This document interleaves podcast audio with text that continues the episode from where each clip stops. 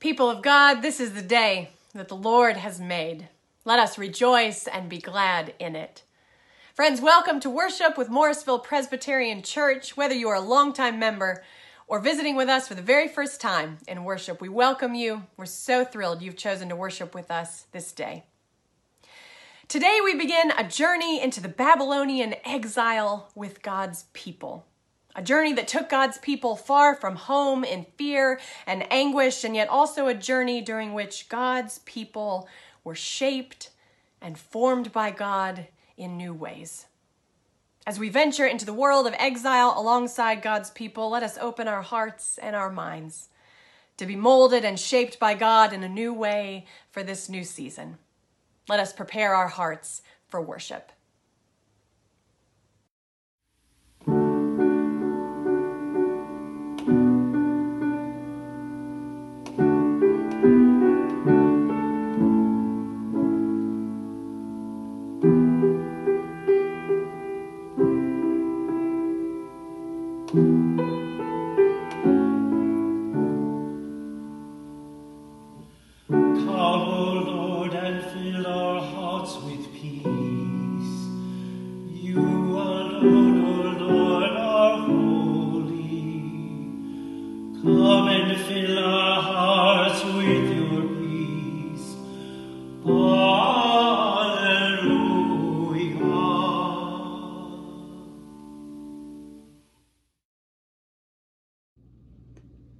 Please turn to your home worship bulletin and join me in our responsive call to worship.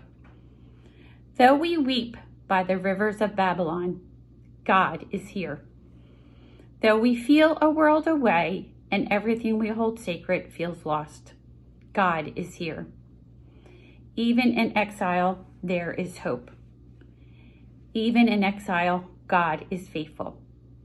Especially in exile, God shapes us for Christ's kingdom.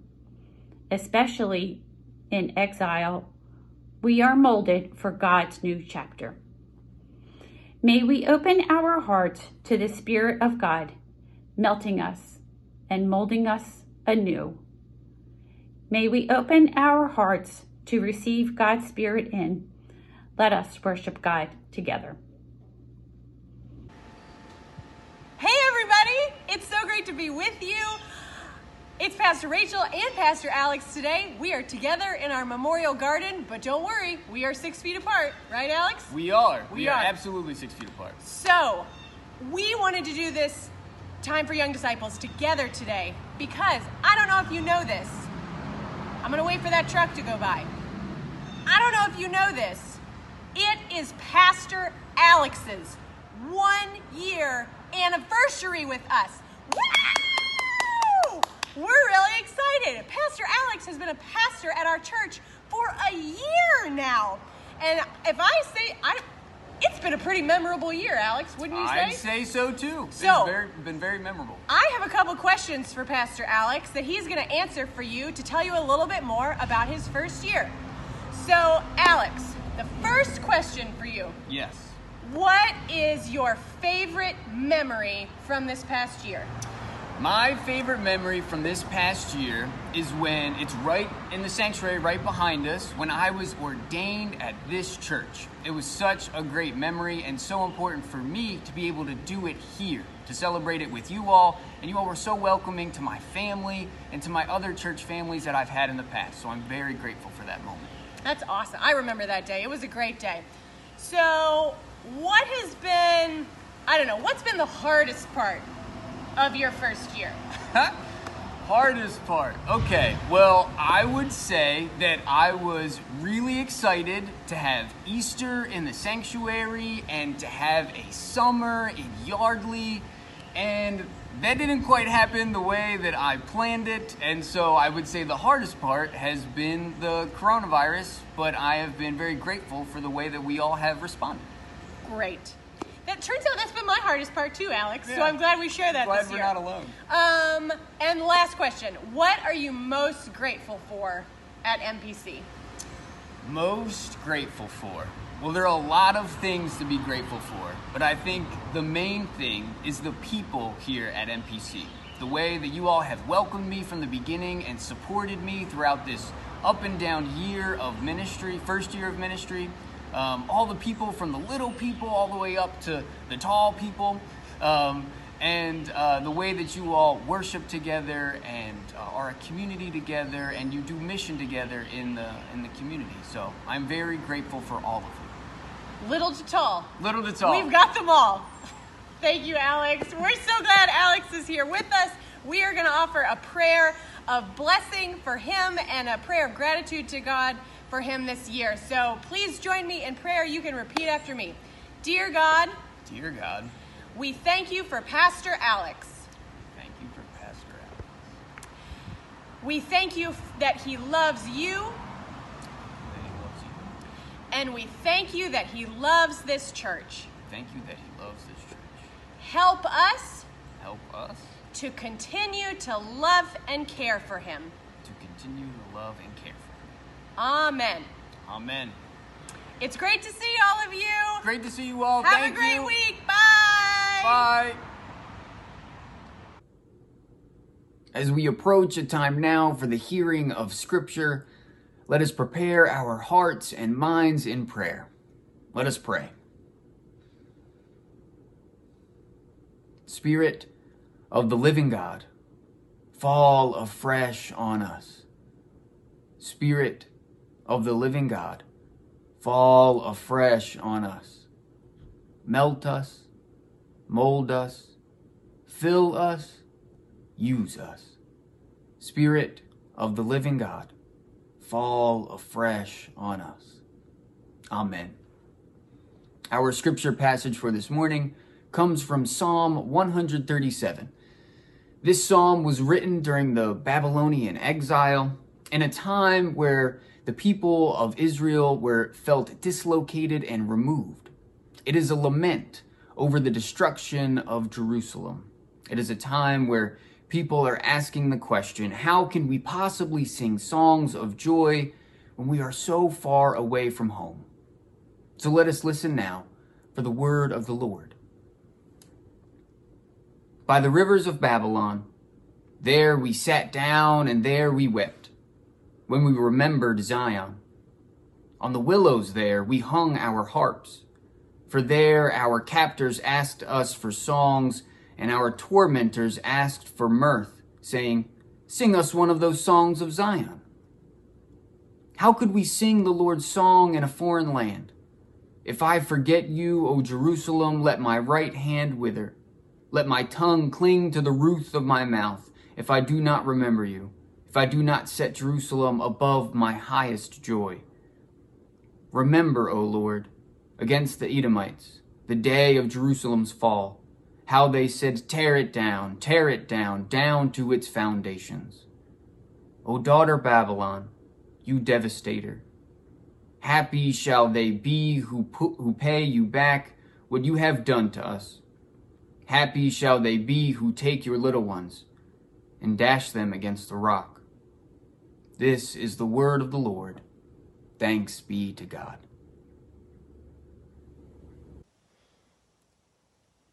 We sat there and we wept. We sat there by the edge of the river and we wept. And our, our instruments, those instruments we loved to play night and day, we, we hung them on the willow trees. You remember that. I mean, we just, we wept. They, they wanted us to sing songs of joy. They wanted us to sing songs that would make them feel better and feel good about themselves. But how could we possibly sing songs of joy in a foreign land? How could we possibly sing it all? And so we sat by that river and we wept.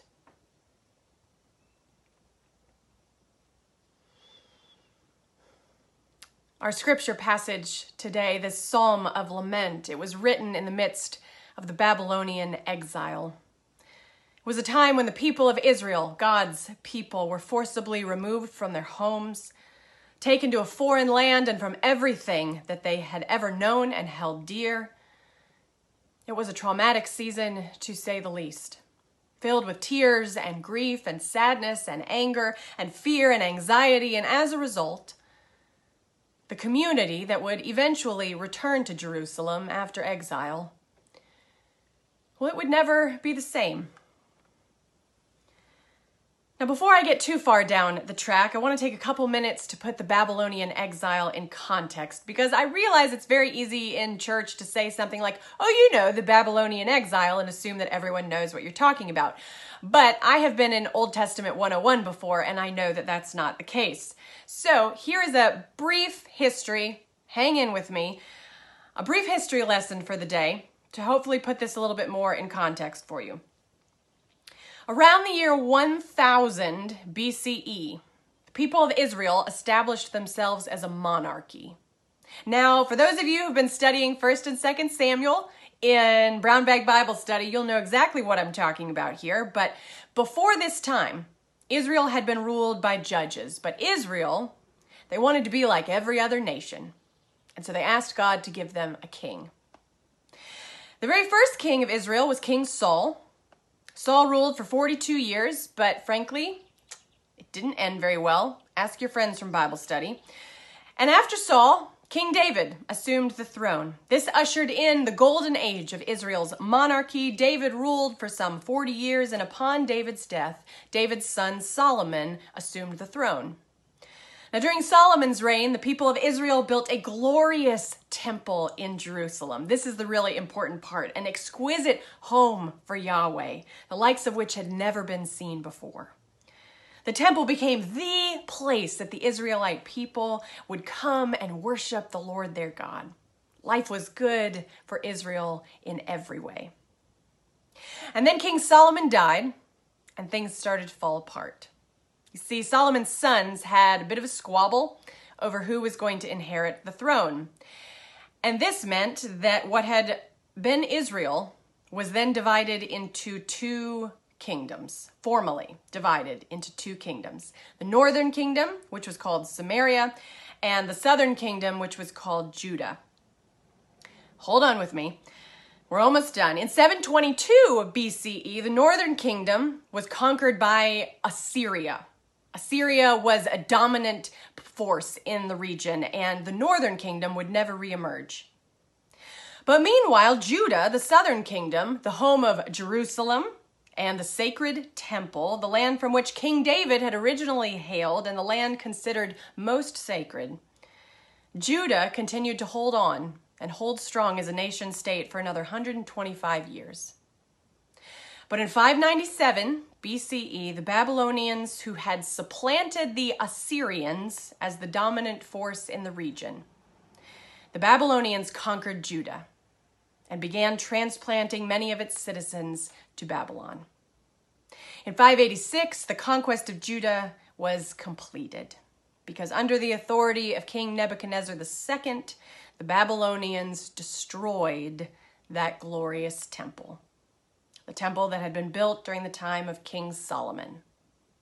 The temple was torn to the ground, completely destroyed, and the vast majority of those still living in Judah were forcibly removed and taken to Babylon.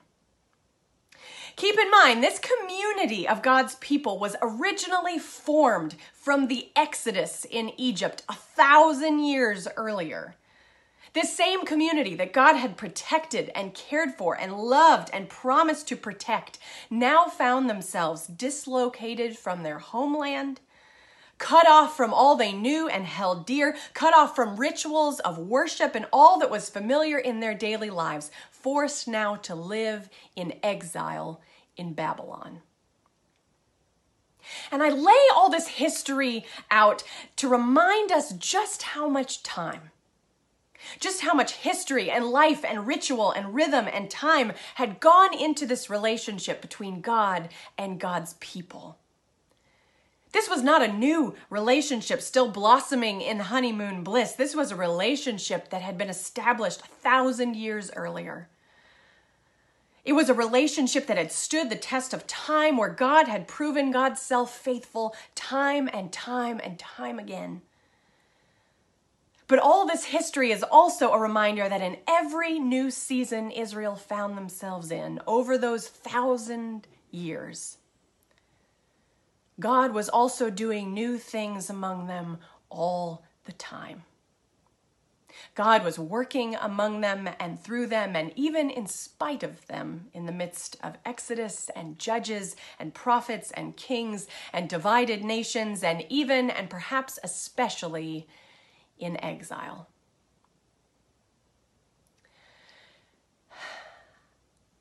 Now, though I don't believe it's appropriate to draw a direct link between people who were forcibly removed from their homeland to our plight today, we too know what it's like to be living in a really strange season.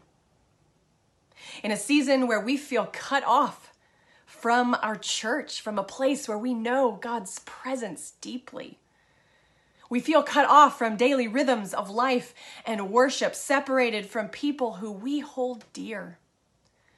We too have been filled with anxiety and fear and questions too numerous to count. We too have wondered in our beds at night will we ever be able to truly go home? What will be left of home even if we do get there? What does it mean to be God's people in this season of exile. As individuals and as a church family, we have navigated some treacherous waters in this season. We have grieved the loss of dear friends without having a space to come together to mourn their death. We have watched friends and family members lose jobs and livelihoods. We have watched neighbors and loved ones sink deeper into depression and anxiety in a severe season of isolation. We have navigated the questions and anxieties and fears of a deadly pandemic that has swept the globe. And we have watched a reckoning take place in the soul and on the streets of this country around white racism and white supremacy and police brutality, the likes of which I have not seen in my lifetime, perhaps not in yours either. And all of these things, all of these fears and anxieties and griefs and questions and reckonings, they have all taken place in the midst of this season of exile. And so I find myself wondering what is God doing among us and through us, and perhaps even in spite of us in this season of exile? What does it mean to be God's people in this season of exile? Inevitably, there is a temptation to just grit our teeth, keep our head down, shut ourselves off to the world around us, and seek to be uh, as unaffected as possible. But what if God wants us to be affected? What if God desires to be desires for us to be molded and shaped by this season? What if in each of our hearts God is seeking to do a new thing. How might we open our hearts and our minds more fully to God's transformative power? Rather than simply seeing this as something to get through.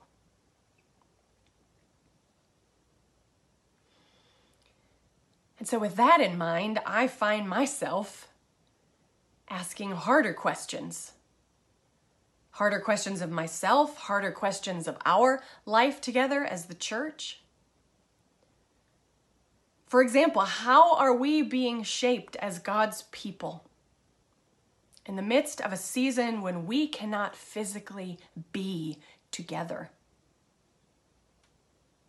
How are we being molded as God's people to reimagine our rhythms and patterns of life and worship?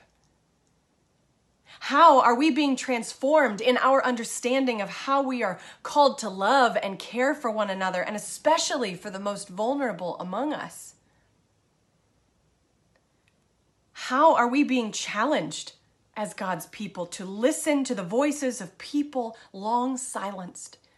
who are crying out from the soul and streets of this country, a country that we celebrate this weekend, but a country that was built on the backs of slaves slaves whose blood and sweat fills the very soil on which we stand.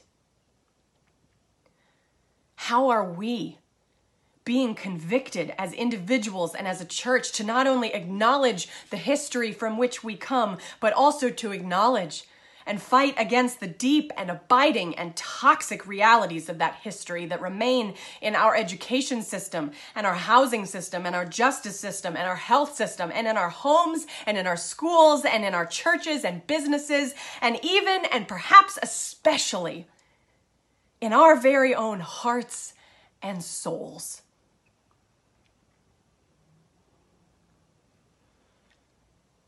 It is not lost on me that in the same way the Israelites were called upon by their captors and oppressors in Babylon to sing them songs of joy,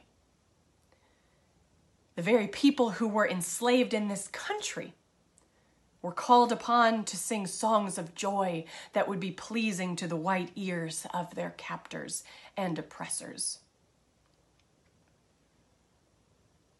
It has made me wonder if I too, if we too are guilty of requesting songs of joy from those who only know lament. It has made me wonder how we are perpetuating the exile of other beloved children of God.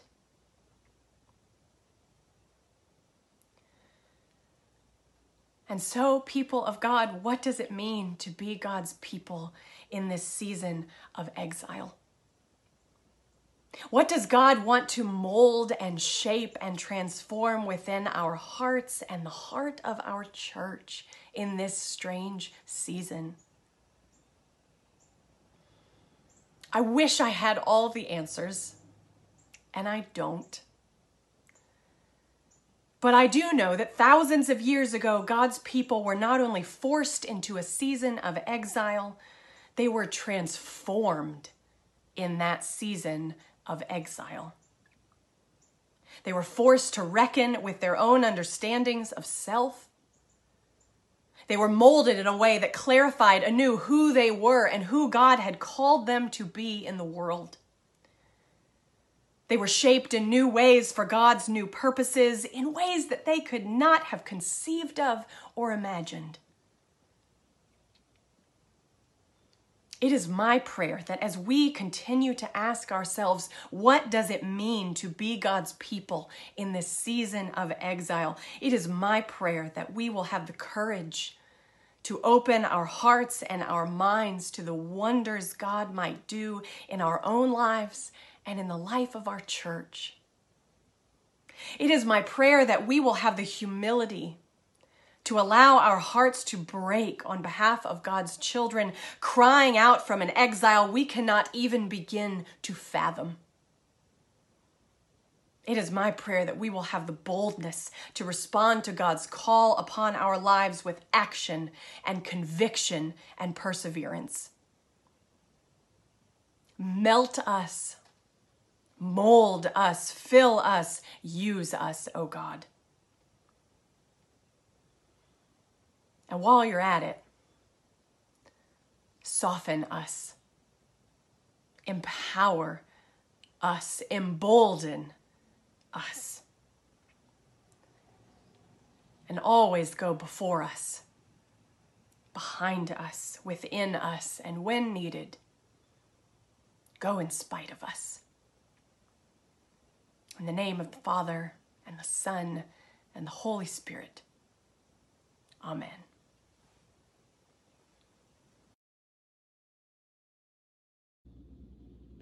Please turn to your home worship bulletin and join me as we affirm our faith through the words of the Apostles' Creed. Together, let us state what we believe.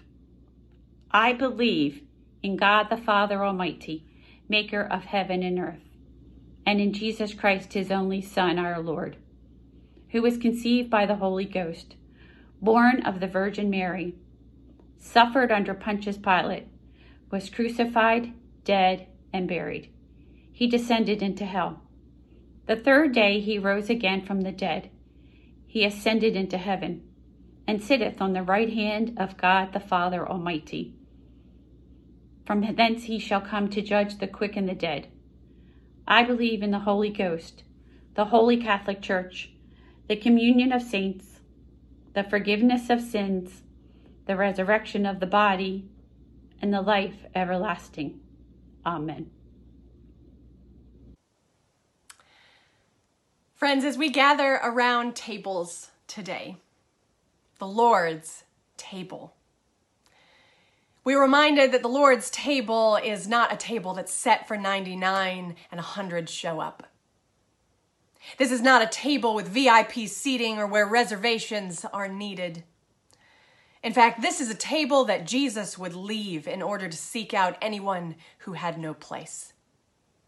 This is a table that Jesus would abandon if there were placeholders or seats of honor being assigned. This is a table that Jesus would not hesitate to turn over if it was being corrupted by the divisiveness and hatred and injustice of this world. Because this is not, never was, and never will be our table. This is the Lord's table. This is the table where division does not exist, where hatred has no home. This is a table where violence and injustice and systems of oppression will not be tolerated. This is a table where not one child of God will need a protest or a parade to feel wanted or accepted or welcomed or loved or that they matter in the eyes of God. This is the Lord's table. A table where hate has no home. A table where every child of God doesn't just matter, but is beloved. And a table where love is love, is love. And friends, even as we are gathered around many different tables in many different homes today, we invite you to remember the love and the peace and the justice and the mercy and the compassion and the grace that is offered by our Lord Jesus Christ at his table. For it is a love that not even death can conquer. It is a grace that puts the proud to shame and fills our hearts to overflowing, and it is a table that binds us together with one another today, even as we are apart. And a table that binds us together with the great cloud of witnesses from every time and every place. So let us gather around the Lord's table this day. The Lord be with you. Lift up your hearts. Let us give thanks to the Lord our God. Blessed are you, O God, for you have brought forth bread from the earth. Blessed are you, O God, for you have created the fruit of the vine. In the beginning, you watered the earth that your creation might have food and drink. You gave your servants in exile bread to strengthen them on their journey and drink to ease their hearts.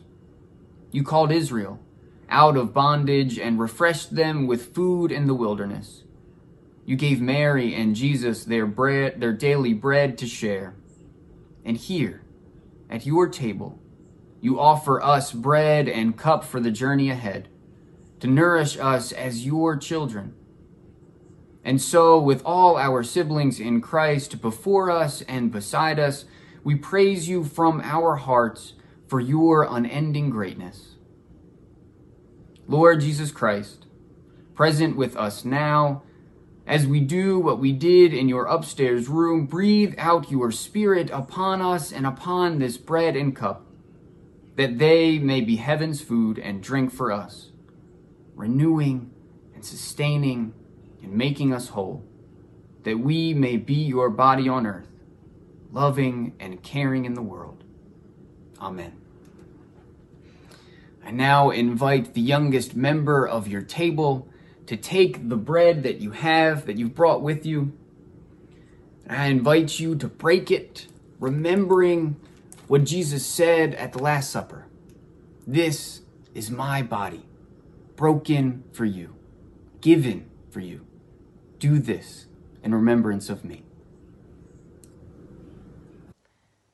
And friends, now we invite the oldest person at your table today to take the cup, to lift the cup or pour the cup, and remember that our Lord Jesus said, This cup is the new covenant, sealed in my blood, shed for you for the forgiveness of sins whenever you drink it.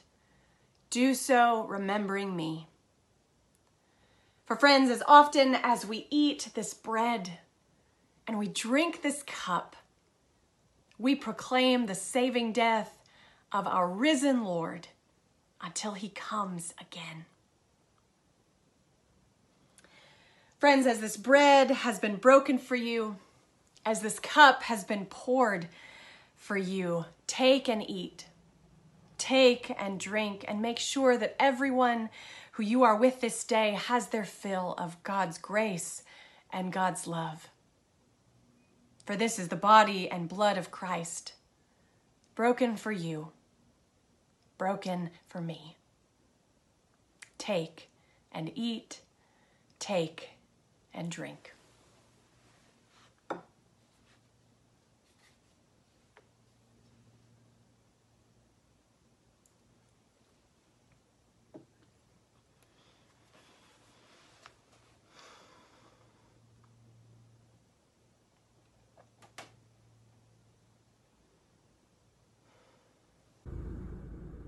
Let us pray. In these days, O holy God, that seem long, and in these weeks that seem even longer, we come to you wondering when this season will end. We come to you with our frustration and our grief and our longing for normalcy and good news. And we often feel as if we're coming up empty. We hear the hope of reopening but know we'll be waiting a while longer. We glimpse the promise of normalcy on the horizon and know that even when we reach that horizon, it won't feel like it once did. On this weekend, when we're supposed to be worshiping together in our sanctuaries and gathering in groups for picnics and parades to honor those who have given of themselves so selflessly of this country, Instead, we find ourselves in the same places we've been for weeks, with a grief that persists, a longing that feels overwhelming, and a loneliness that clings to your bones. We're not so sure when we can gather again in worship. So for now, when a song fills our hearts and our hips sway to a familiar rhythm and our voice takes flight, May it be counted as praise. When our eyes brighten and a smile behind this mask as we thank the cashier, may it be counted as passing the peace. When we snap at our spouse or our friends or our child, may the I'm sorry that follows be counted as confession. May the hug or embrace or grace we receive be counted as the warmth of your forgiveness when we read the news and our heart tightens in our chest, and when the tears come and our shoulders shake and our breathing falters, may it be counted as prayer. When we sit at the same table in our apartment or home and eat one more meal at home or share bread and cup across a screen, may it be counted as communion. Merciful God, receive these prayers and every prayer that lingers in our hearts. May we be a people who live in faith and cling to the hope of the one who came to comfort us in times of trial, sustain us in seasons of longing, and breathe peace upon us that passes all understanding. And now hear us as we join in the voice of the one who came to save us all, praying as he taught us, saying, Our Father who art in heaven, hallowed be thy name. Thy kingdom come, thy will be done, on earth as it is in heaven. Give us this day our daily bread, and forgive us our debts, as we forgive our debtors. And lead us not into temptation, but deliver us from evil. For thine is the kingdom, and the power, and the glory now and forever. Amen. So, my friends, what does it mean to be God's people in this season of exile. It is my prayer that as we continue to explore that question, we will have the courage to open our hearts and our minds to the wonders that God might do in our own lives and in the life of our church. May our prayer always be melt us, mold us, fill us, use us, O God. And while you're at it, soften us, empower us, embolden us, and always go before us, behind us, within us, and even if needed, go in spite of us. And as we go, may the grace of our Lord Jesus Christ, the love of God, and the fellowship of the Holy Spirit be with you, be with those you love, be with those whom you're called to love, this day, forevermore.